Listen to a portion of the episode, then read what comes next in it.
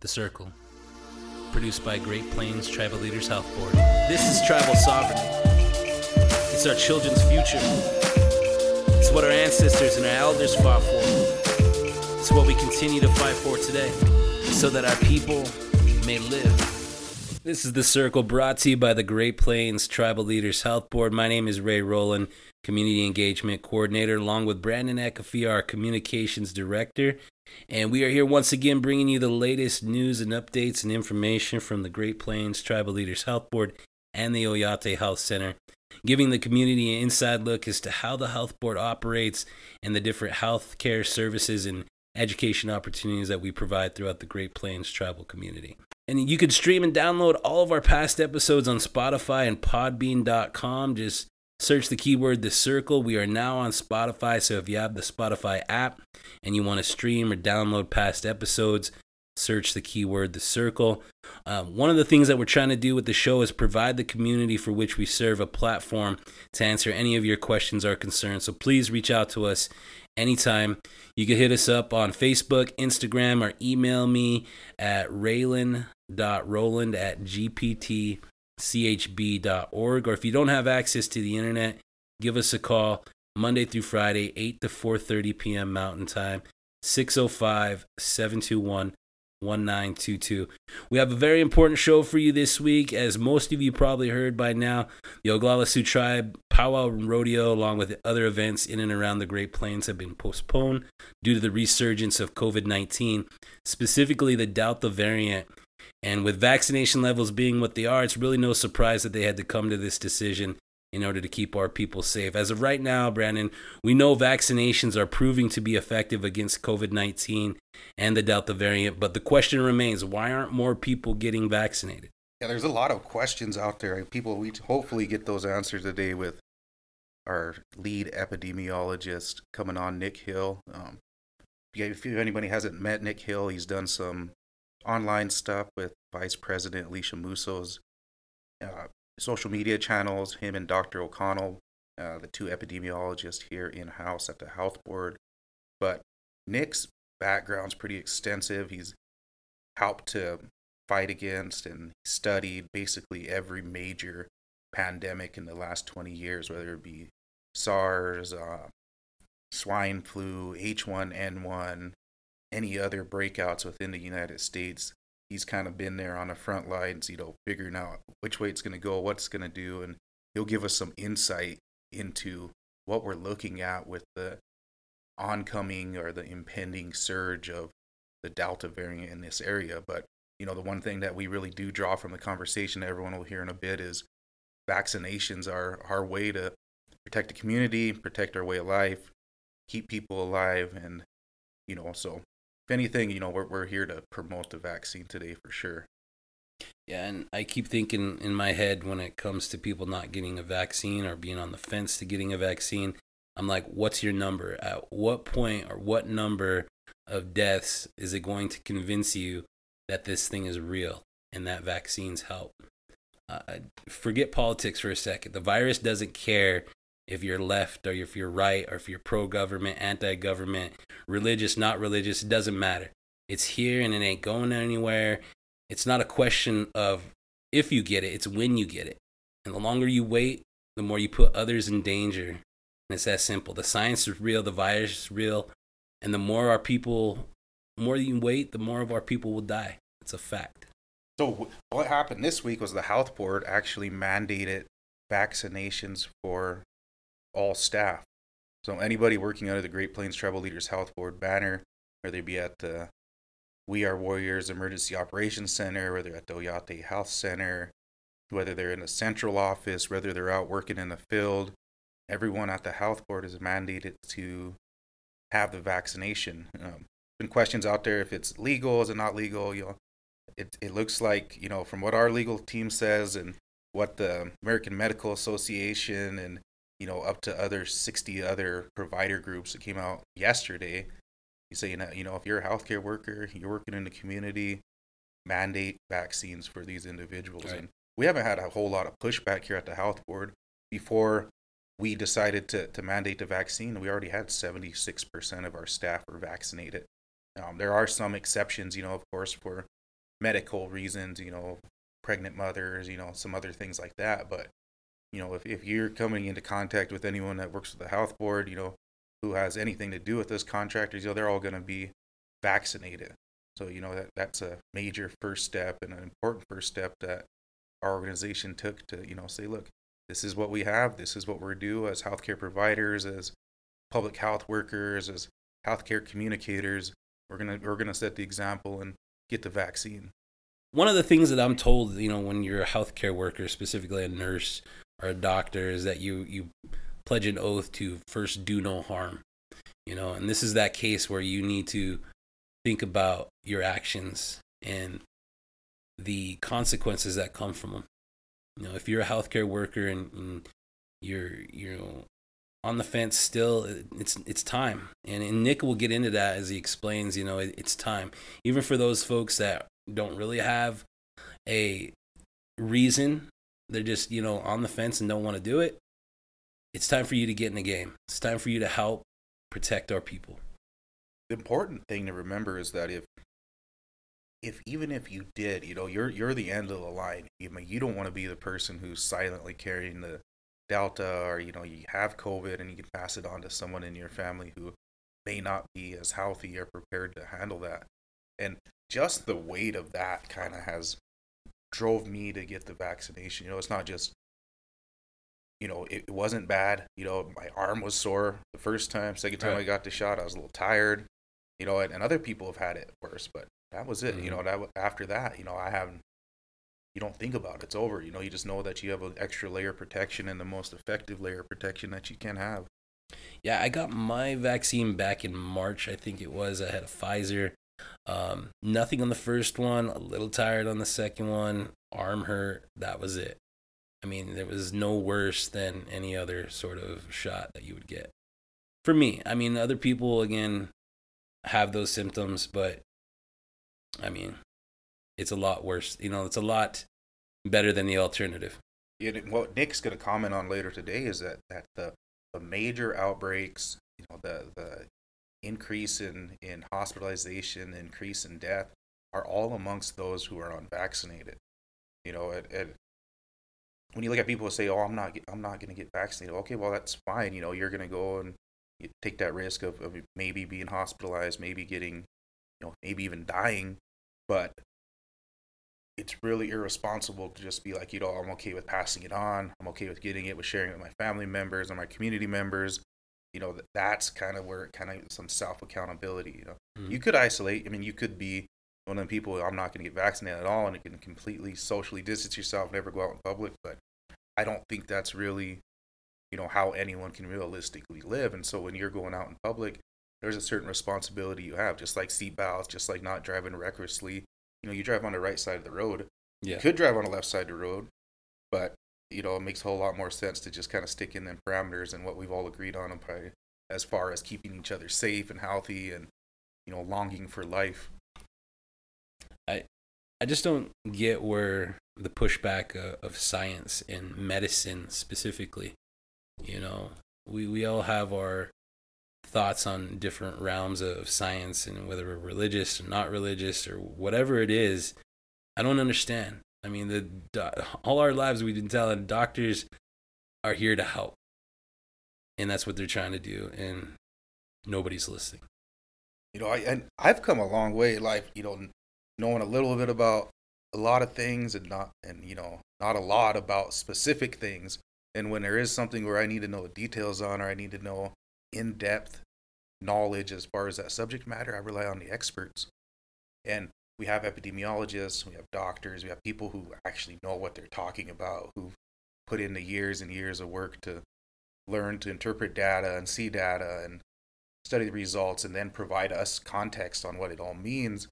And it bothers me when people can just ignore them. You know, well, no, well, I saw this YouTube video. You know, I read, mm-hmm. I heard this this podcast the other day where they said that 99% of these doctors are wrong. So you can go right at the 1% of person who isn't a MD or who isn't an epi person right. to, you know, break down this whole so-called global conspiracy. It just makes, you know, no sense to me. You know, I think that the, the, the talks that we need to start having is just come on, step up for your community and your family, get the shot. There's incentives. there's you know more access to activities. You know, when, when we get into the fall and winter, you know, there's there's a real chance, you know, if there is a, a surge like we're expecting, you know, some events maybe you may need your vaccination card, you know, and all that could be avoided if just more people would be willing to step up and and get vaccinated. You know, kind of swallow some swallow swallow your ego, swallow some pride. You see all these people around you who've gotten a shot, survived. You know, let, let's move forward. Let's get back towards, you know, where we, we feel safe gathering together and we feel safe having community events because we know we passed that threshold or that number we need to be vaccinated to reach herd immunity and, you know, guarantee that we're safe. What are the numbers right now as far as vaccination totals on the yeah, I think you look at Pine, you look at Pine Ridge, um, you look at Rosebud. You know, there's somewhere like the 25 to 35 percent range, um, give or take. You know, a transient community, people come and go, but that's a long ways away from the 70 percent that, that at least the OST Council placed as that marker or that number that we wanted to reach as far as how many, how much of our population has the shot.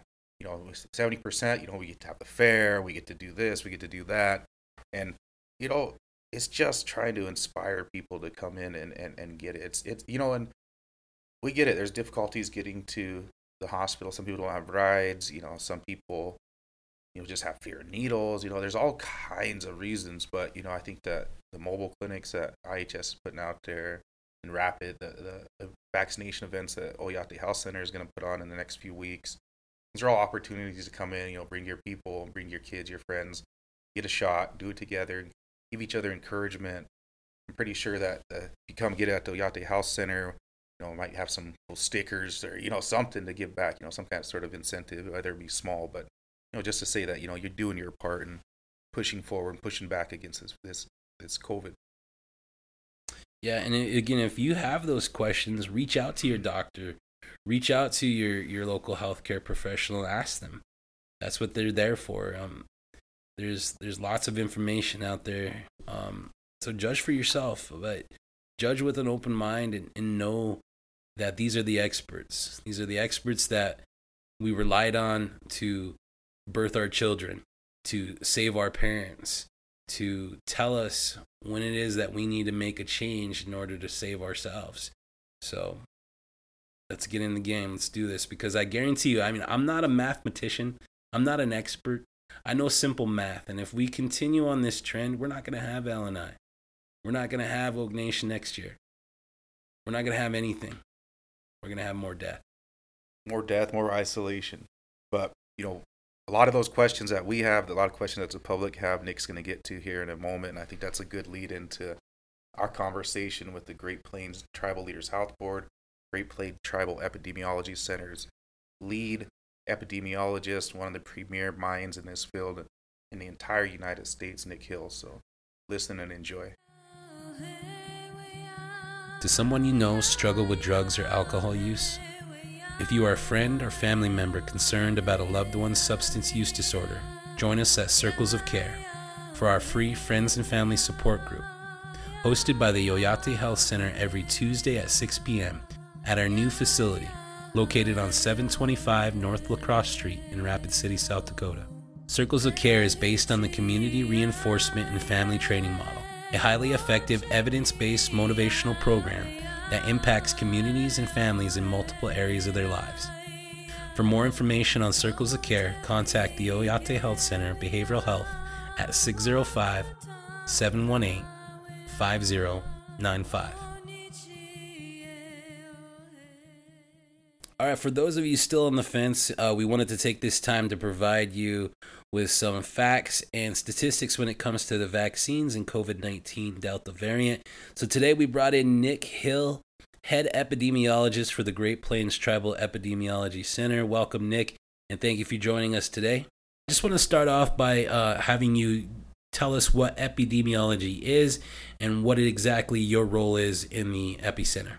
Sure. So, epidemiology is the study of diseases and other health events in a population of people and looking for the determinants of why the disease is there and trying to study it. So, for example, a, a physician would have a patient, an epidemiologist has a population. That's the difference. The focus is essentially you know the same. There may be disease in a patient that the physician wants cure in a in a setting like an epidemiologist studies. The disease may be in the population, so the epidemiologist is working at understanding what is the Achilles heel of that disease and how can we address it and how can we stop it. Now, most of us by now should know what COVID 19 is. Now, we, we hear a lot of talk about diseases and viruses and infections. Um, what kind of break down what COVID 19 actually is and, and where it kind of stands within that spectrum? Yeah, sure. So, um, yeah, as you said, there's many diseases and causes of diseases, but for the infectious side of things, there are viruses, there are bacteria, there's protozoan and there can even be things like mold or you know different causes of a disease process. So viruses are questionably not living. They actually have to have a cell to live in, but they're a packet of code, packet of either DNA or RNA, and its goal is to get dispensed inside of a cell where it can start making more of itself. And really, that's simple. That's what it wants to do. It just simply wants to make more of itself, and that's what it's doing there. So when we inhale, you know, a virus, it's going to be basically finding the cells lying on our nose, in our lungs, and it simply wants to make more of itself and then spread to further other people. So, since the start of COVID, what have we learned? You know, in the beginning, you know, it was always, you know, it's on surfaces for so mm-hmm. long, or, you know, there were all these all these little, you know, rumors that we didn't know if were confirmed about how long it lives, what its sun does to it. You know, what what are some of the things that we know now that we didn't necessarily know at the start? Great question. So, yeah, Brandon, thanks. The answer to that is we knew it was a virus. We didn't exactly know the extent of how it gets into the human and causes infection at the time. We knew it was a coronavirus, which is essentially it is a kind of cold virus. And we found that it was on surfaces and it could survive on surfaces. And right away, people thought, well, maybe that's a risk factor because with some viruses, you can pick them up, you can put them into your mouth, and they would infect your gastrointestinal system. You know, that's your stomach and your intestines. And then they could, you know, cause the disease that way. The difference is with COVID 19 that it is looking for a particular type of cell and a particular type of receptor of that cell on the nose and the nares as they're called the nose and lungs and it's called an ace2 receptor in particular it's a lock and key fit there that virus needs to find that particular receptor it's not going to get in where it wants to get in by someone picking up with their fingertips and eating a candy bar I will caution though, there's a small chance if someone were to get enough virus on their finger and pick their nose, let's say, guess what? You're putting it right in the receptor area. But most people are not doing that. Children, daycare, you know, things like this. Good hand hygiene is still very important. And guess what? It's important and, and it's a very important factor for a lot of prevention in the adult population. But the primary way, and what we know now about COVID, is that you inhale what someone else exhales. When they exhale, they're exhaling droplets containing the coronavirus, COVID 19, and that virus, when you inhale, impacts in your nose and down into your lungs, it goes, and then it causes that infection and that disease. So when you think about you know, you're breathing in other people's you know, essentially, essentially what they exhale, you breathe it in, and that's primarily how you get COVID. What does that mean for like outdoor events? You know, like rodeos or powwows or motorcycle rallies. You know, what kind of what what role does that that knowledge play in in the planning for these events or you know organizing them? Right, that's a good question. So, what we know is that transmission is very low outdoors. Period. That can happen we have to take some precautions. But what we have going for us is what's called dilution. What that means is if you have a slight cross breeze, especially, you're going to even downstream from a person exhaling even a couple feet or, or so, you're going to have tens of thousands of times dilution. It's just a lot of air outside. Hmm. The problem is being indoors with the person that's shedding because that air around that person is concentrating, concentrating, and concentrating over time. and then you're starting to breathe that air, has nowhere to go.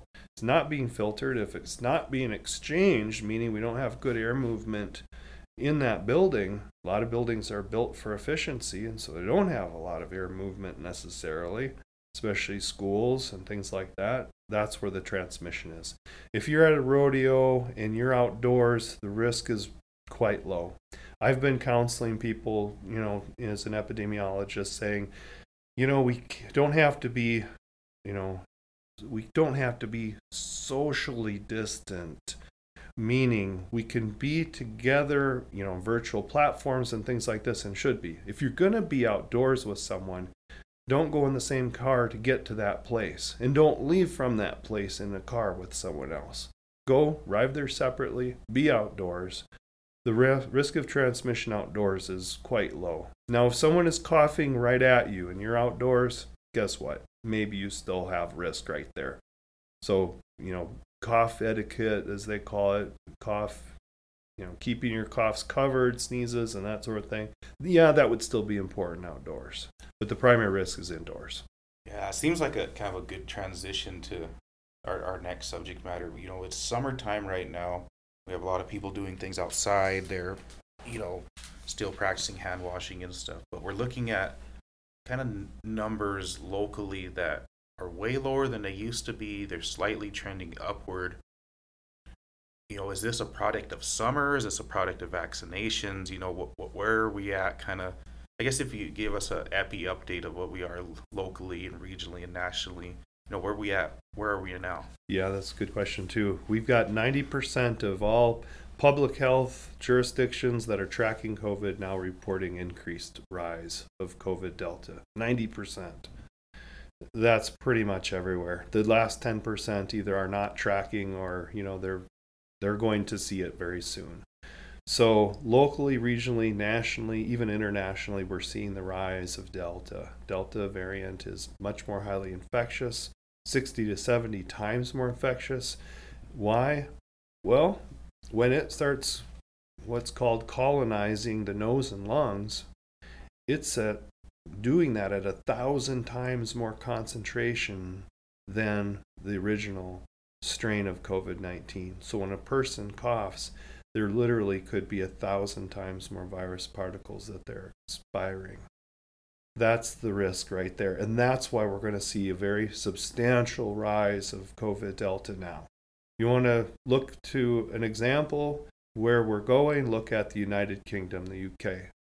They had just peaked 10 days ago at 54,000 cases of Delta.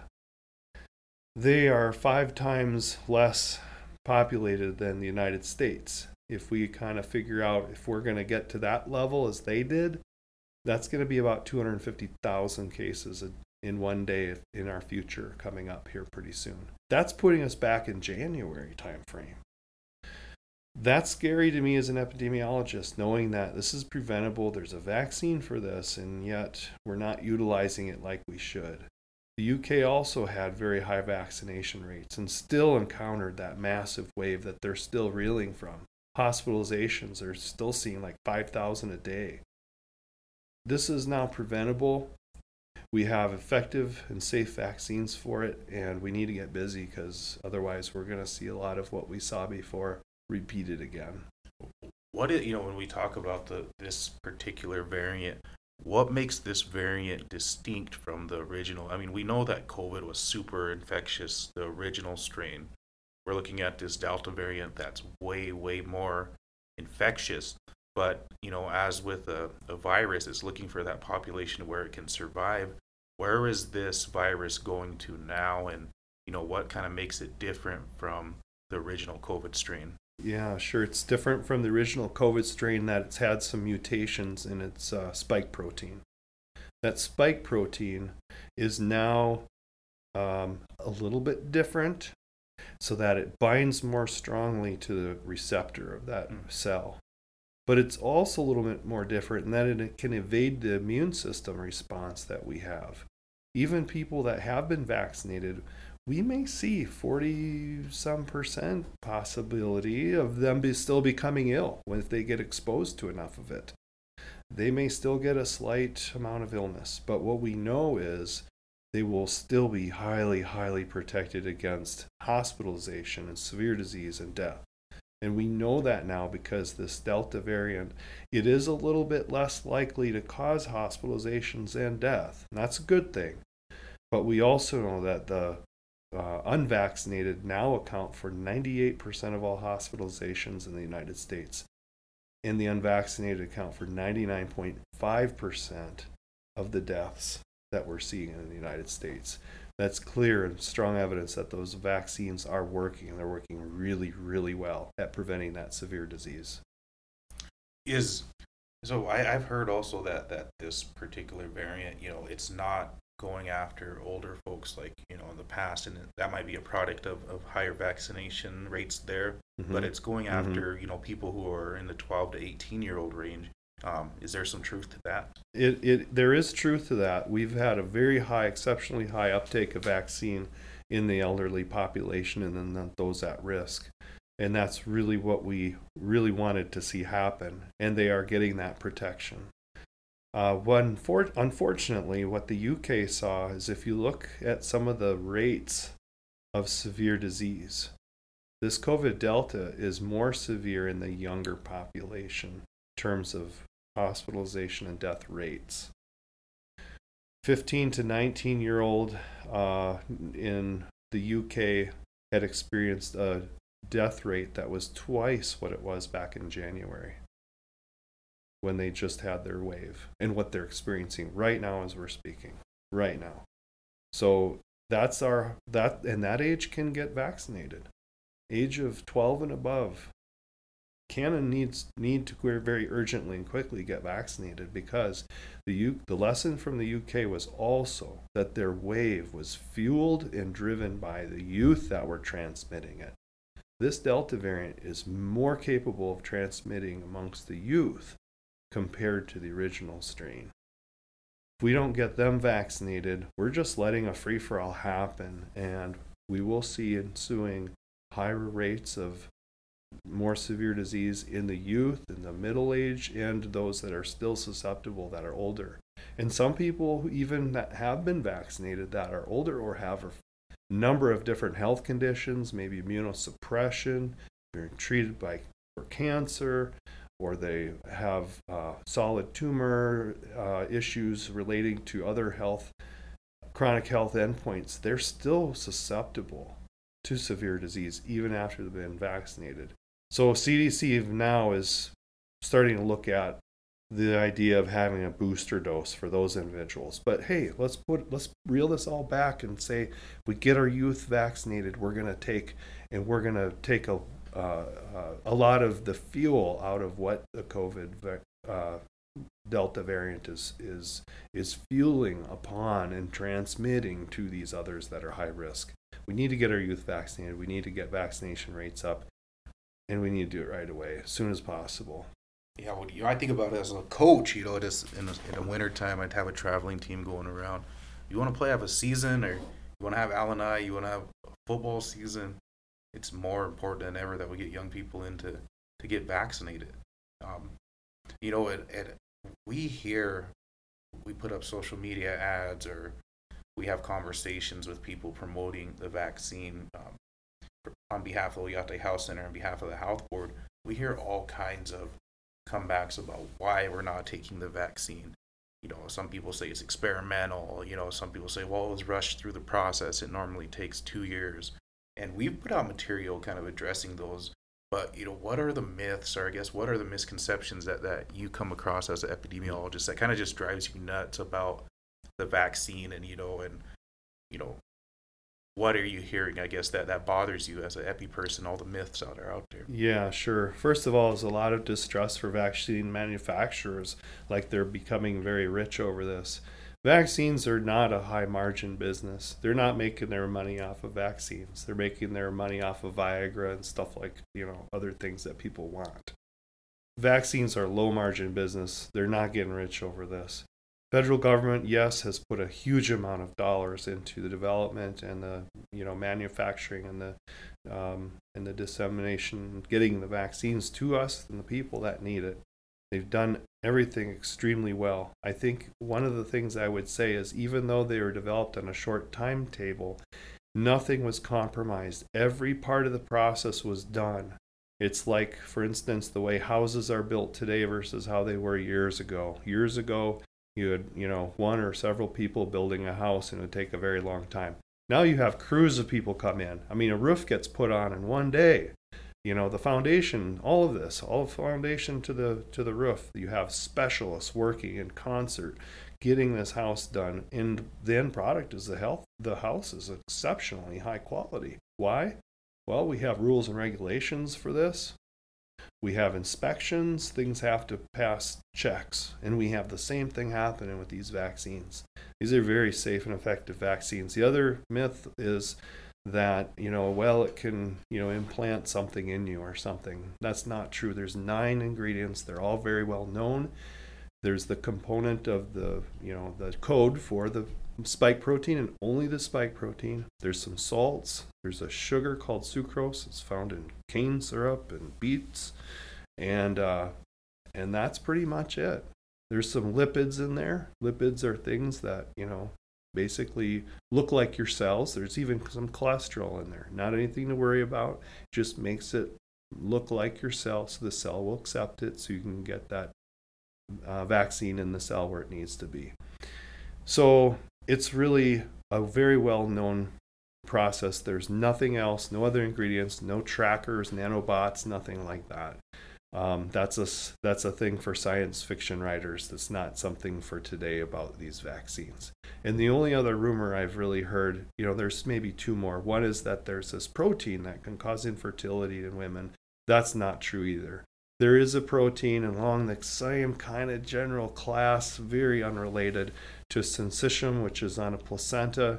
It's not even closely related, not even closely related, so that the human immune system would mistake this vaccine's coronavirus spike protein for that. It doesn't do that. That's not true. It's it's a myth. It'd be like me saying, Brandon, our social security numbers are the same because you've got a nine in yours, and so do I.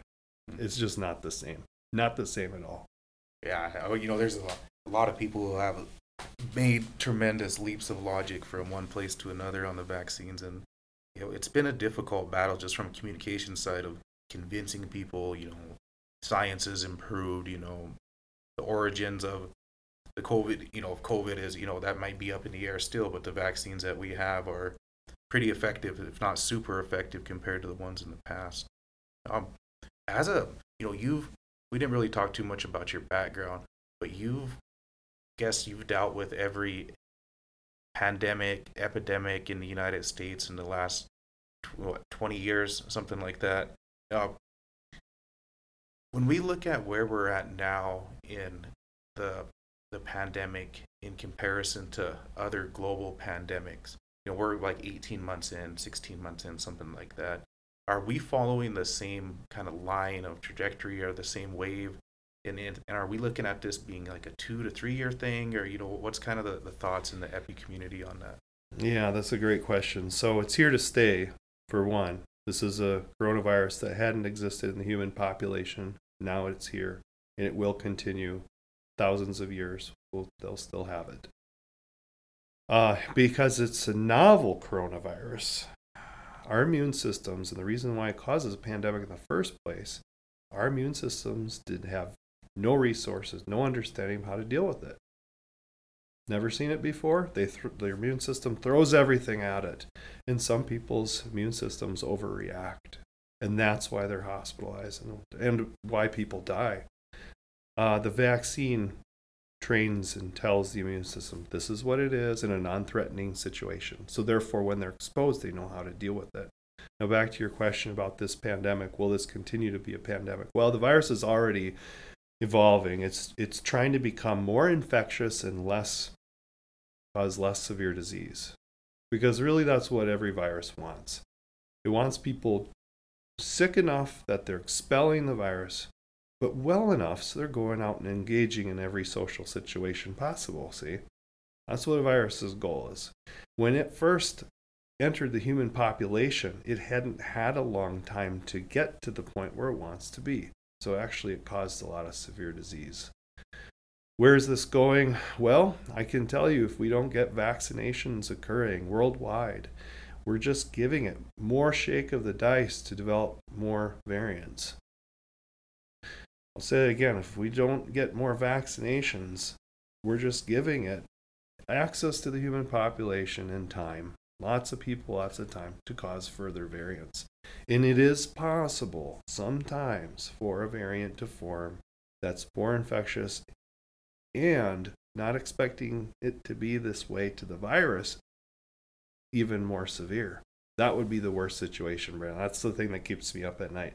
Could we end up with a variant that's even more severe than anything we've seen so far? The possibility is there. How do we counter that? Vaccinations. We need to limit its ability to do that. Yeah, the Oyate Health Center offers vaccinations every week to the public. Um, you don't have to be from Rapid City. You know, you can just stop in and your travel member. You know, you're coming through. Know, we have access. What is it? Um, eight to five every day at 725 North Lacrosse Street in Rapid City. Testing is still available there. Um, we're offering the Oyate Health Center. When I say we're, the Oyate Health Center is offering vaccinations to every patient that comes in the door. It's not hard to get. Um, you have a choice. You know, there's there's the Pfizer, there's Moderna, there's um, I think the Johnson and Johnson is that still out there? Um, any updates on, on, on I guess individual vaccines or who should be taking what? Um, right, right. Well, the Johnson and Johnson vaccine or Janssen is also the same as the AstraZeneca, same platform, same platform, not the same vaccine, same platform, meaning it's this whole virus.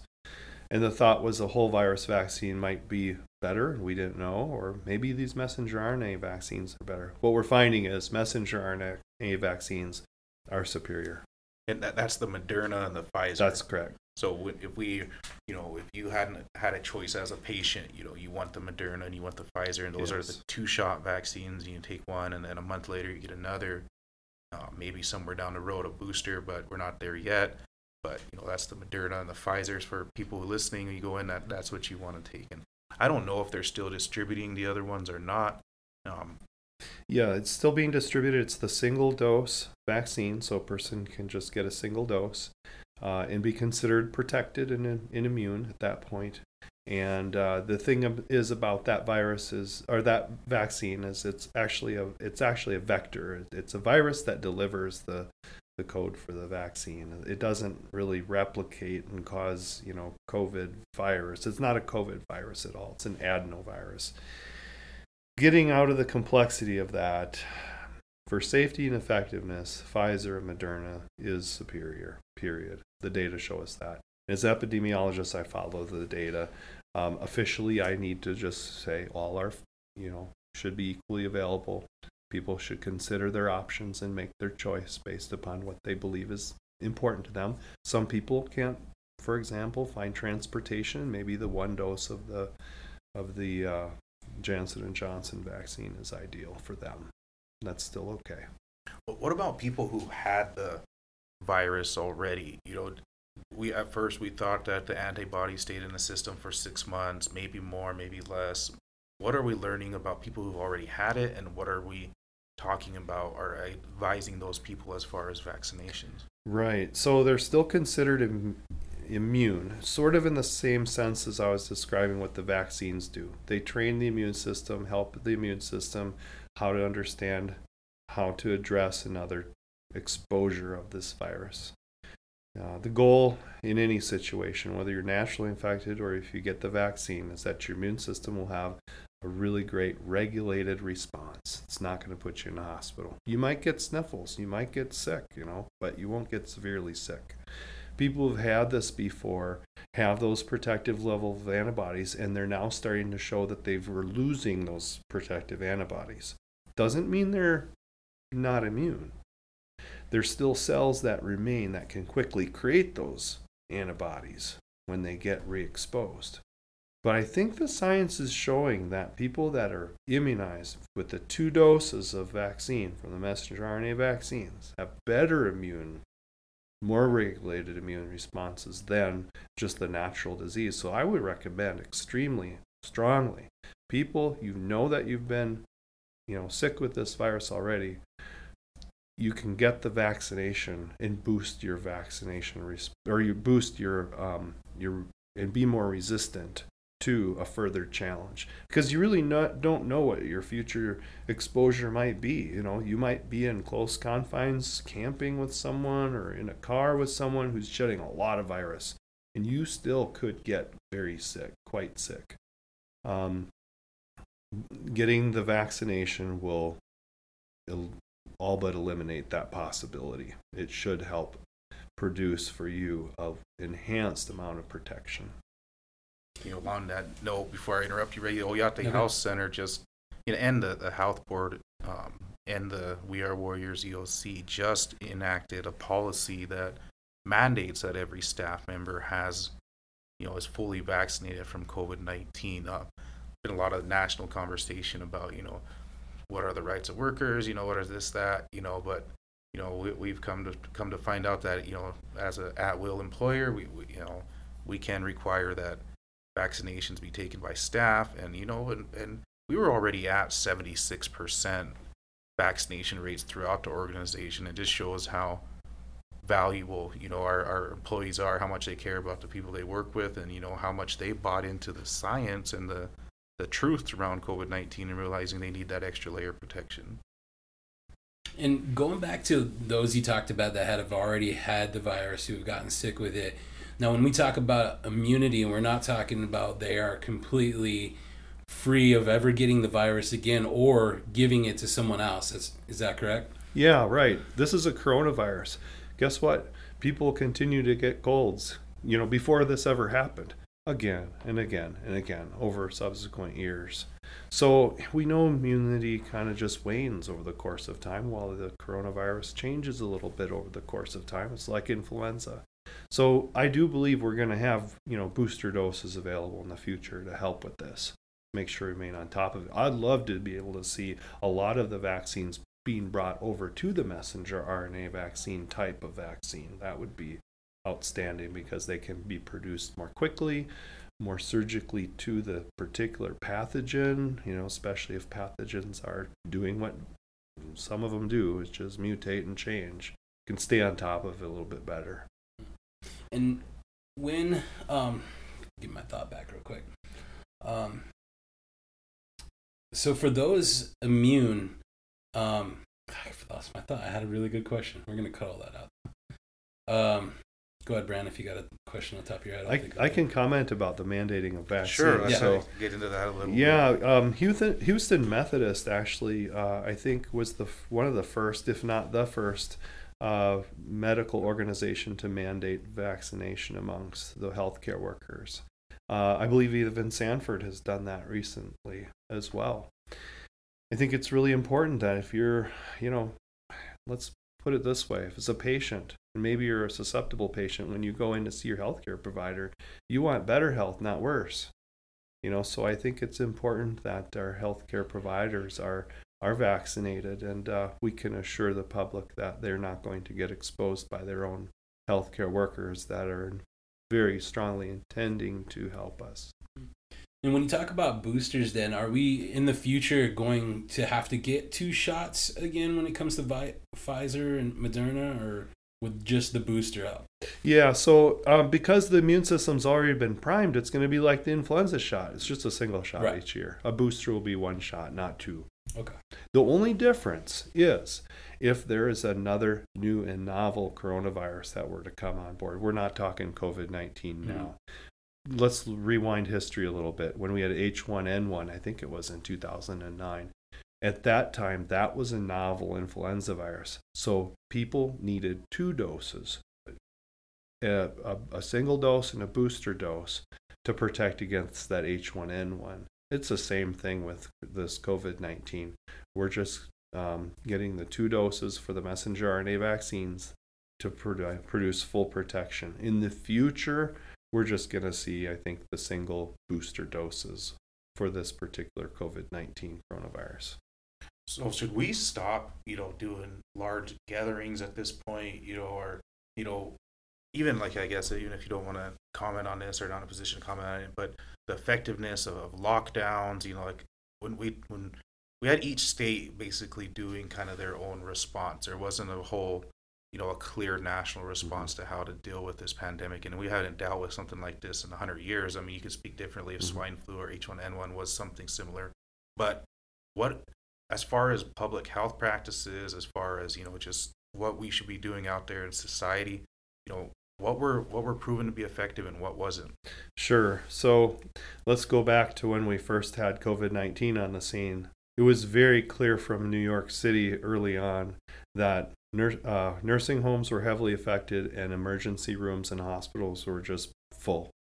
And to the point at which we would very soon and quickly have seen people dying at homes, in the street, in the parking lots, and so on. So we needed to flatten the curve, if you remember that.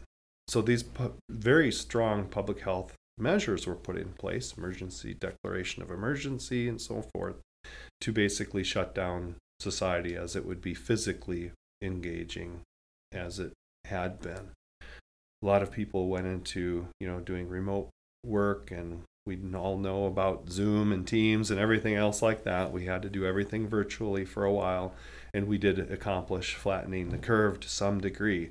Um, now that we have, and we didn't have a vaccine at that time, now we have a vaccine.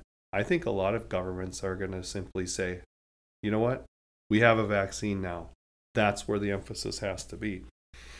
And we're not going to see a lot of them willingly lock down again or push, you know, the the efforts that can be effective at decreasing social distancing, like schools being, uh, you know, shut down for the purpose of virtual learning. I don't think we're going to see that this year.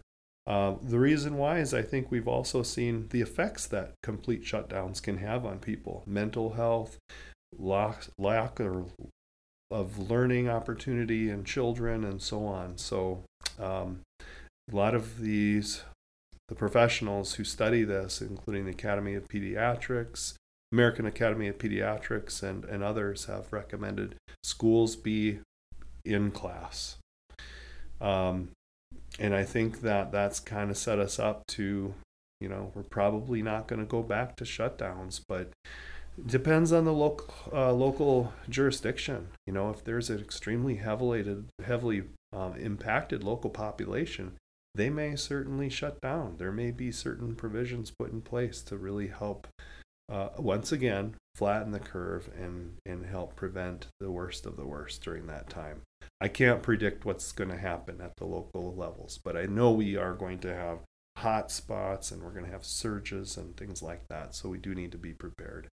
It's a pretty complicated answer there, Brandon. It's a complicated issue. Well, you know, when you think about, yeah, I think about like parents who say, "Well, I don't want to, I don't feel," because I, you know, I was in this position too, where I don't want to send my kid to school, and the school, you know, if they decide, you know, your kid needs to be in the classroom, or we're not going to accommodate for COVID protocols, your kid's gonna need to be there no matter what. You know, and you ain't gonna have a choice. You have a truancy officer at your door or something. So, you know, when you look at it, how do you, what's the most effective way of, you know, eliminating stress in my life with dealing with things like that while still providing health support or I guess you know is through vaccinations Yeah. you know at 12 to 18 you know they're free you can get it any time of the week and we haven't really beat down the door as far as vaccinations as heavily as we could especially from my office you know and I looked at it like you know, there's so much federal dollars there's so much effort going into promoting this vaccination. You know, what what could a small organization like ours, you know, what kind of impact would we have? But as we've gotten closer to the school year and we've started to see the urgency and the you know and, and the immediate concerns of this delta variant and what we did we really need to put our foot on the floor as you know representatives of public health organizations and our families and set an example you know let's get to vaccination let's help others get to vaccination it- it's just what we need to do at this point you know, there's been a notion of we don't have any protections against COVID. You know, before, you know, we have to lock down, we can't go to the store, you have to wear a mask. All this stuff is because we didn't have a vaccine.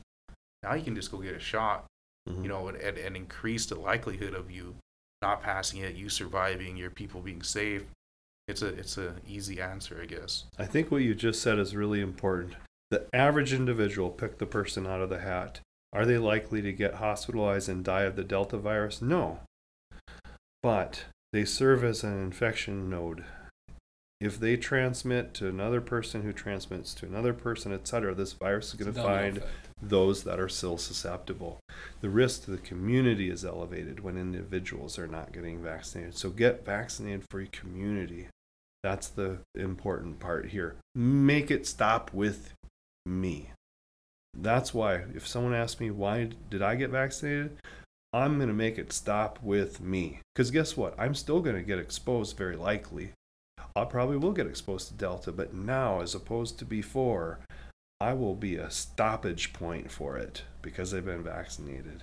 I'm protecting you. I'm protecting your people and your networks. It just goes on and on and on in terms of that protection that I offer the whole community. And tell us a little bit about what herd immunity is, and are we still able to obtain that right. at this point? Herd immunity is the goal. Herd immunity is where enough people have immune systems highly active that stop what I was just talking about, stop the virus from transmitting. When that happens, the people that are susceptible in the population they don't get exposed. It's a rare event, not a frequent event. And that's what we want to see. We know that it's going to take 80, 90% now because of Delta being so much more infectious. That percent of people being immune. You know, if we had 35% immunity before vaccination ever even started, and we throw on top of that about another 50% of our population in the United States that's been vaccinated, you don't add those together 50 plus 30 equals 80 because there's overlap. We still are probably only about, you know, 60%, 62, 63%, don't know, just taking an educated guess, of immune protection in our population across that whole range of all the people. We need to get that up to 85%, I'm going to say, before we start seeing that herd immunity. You're protecting people that are susceptible. The virus just isn't able to continue to keep that that hold on transmission anymore. I know we've been bouncing around, but I, I was thinking that there was a question I had earlier I didn't get to ask.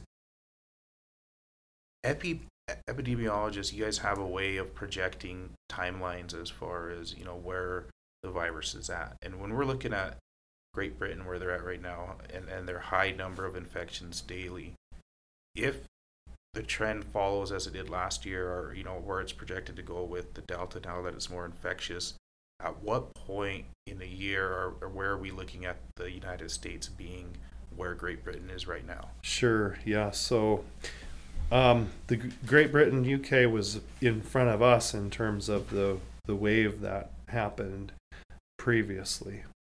Same thing is setting up right now.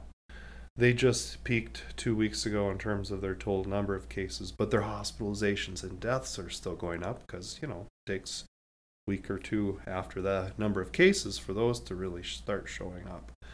It's not a good situation there other places too as well france and spain in many places other parts of the world.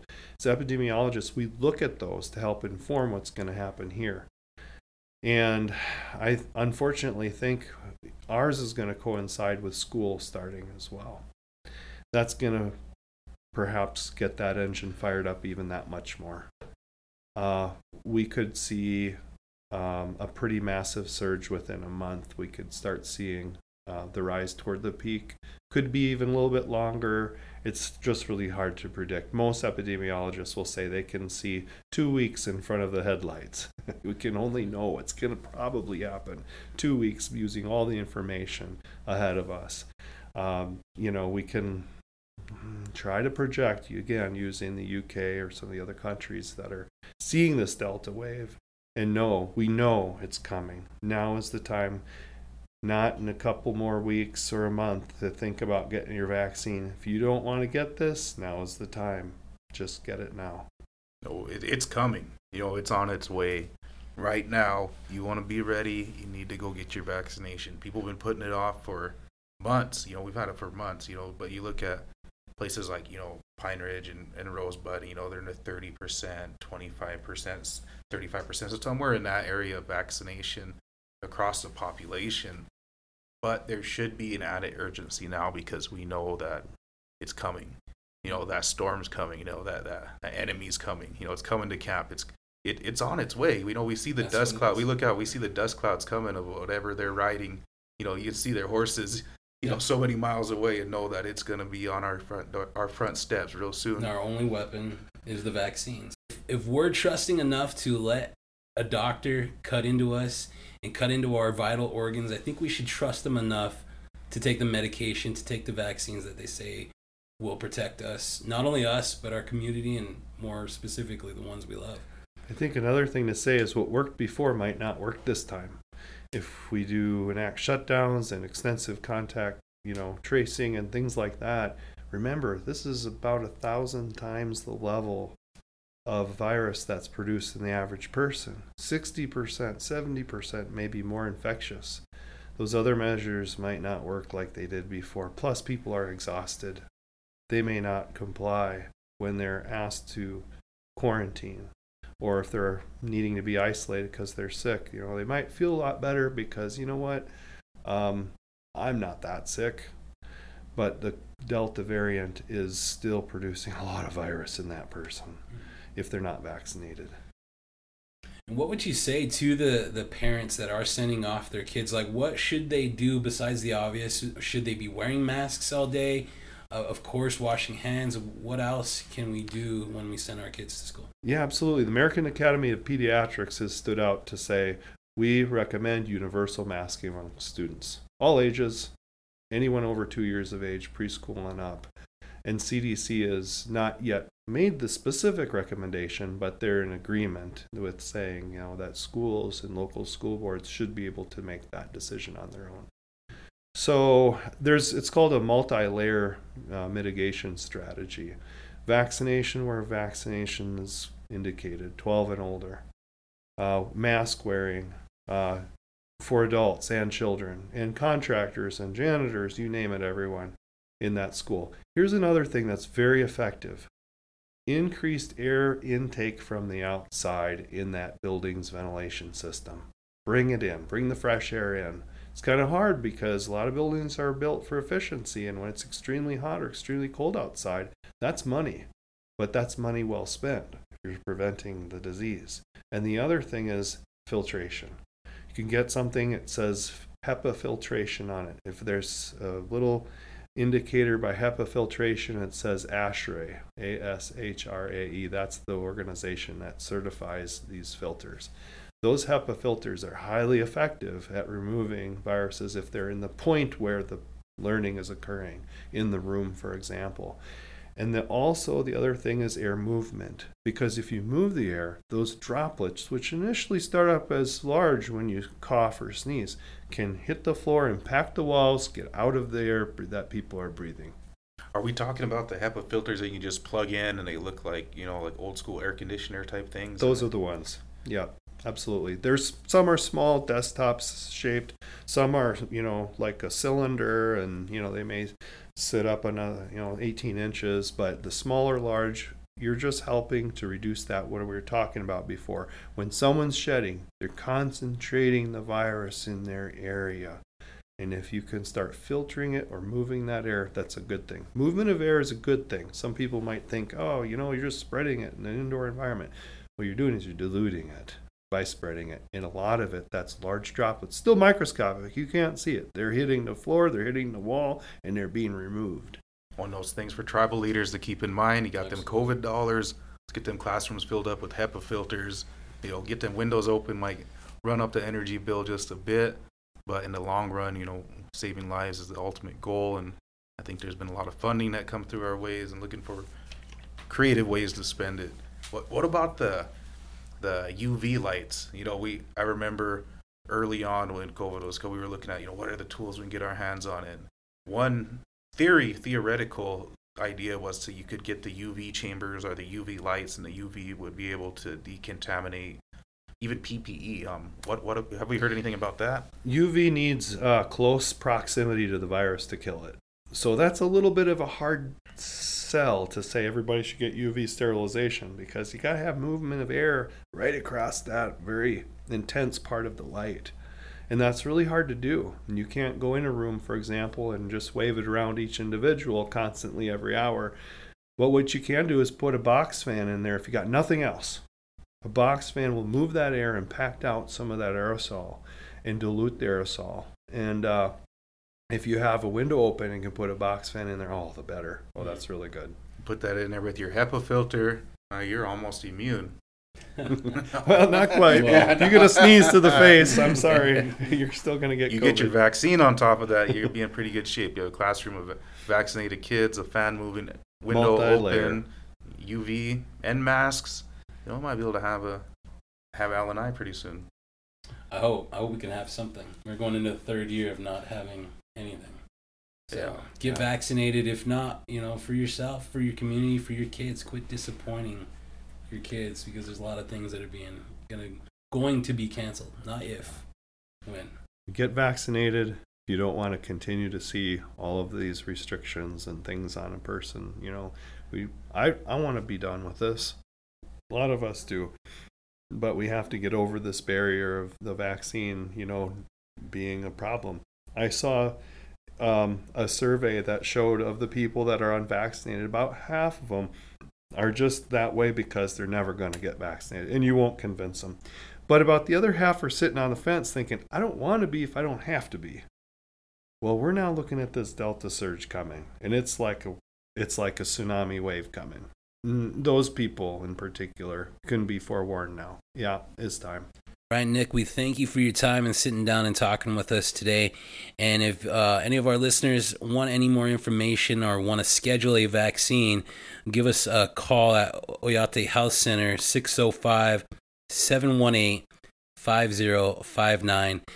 And for myself, Brandon Ekefee, the Great Plains Tribal Leaders Health Board, and the Oyate Health Center, this has been The Circle here on KILI Radio, the voice of the Lakota Nation.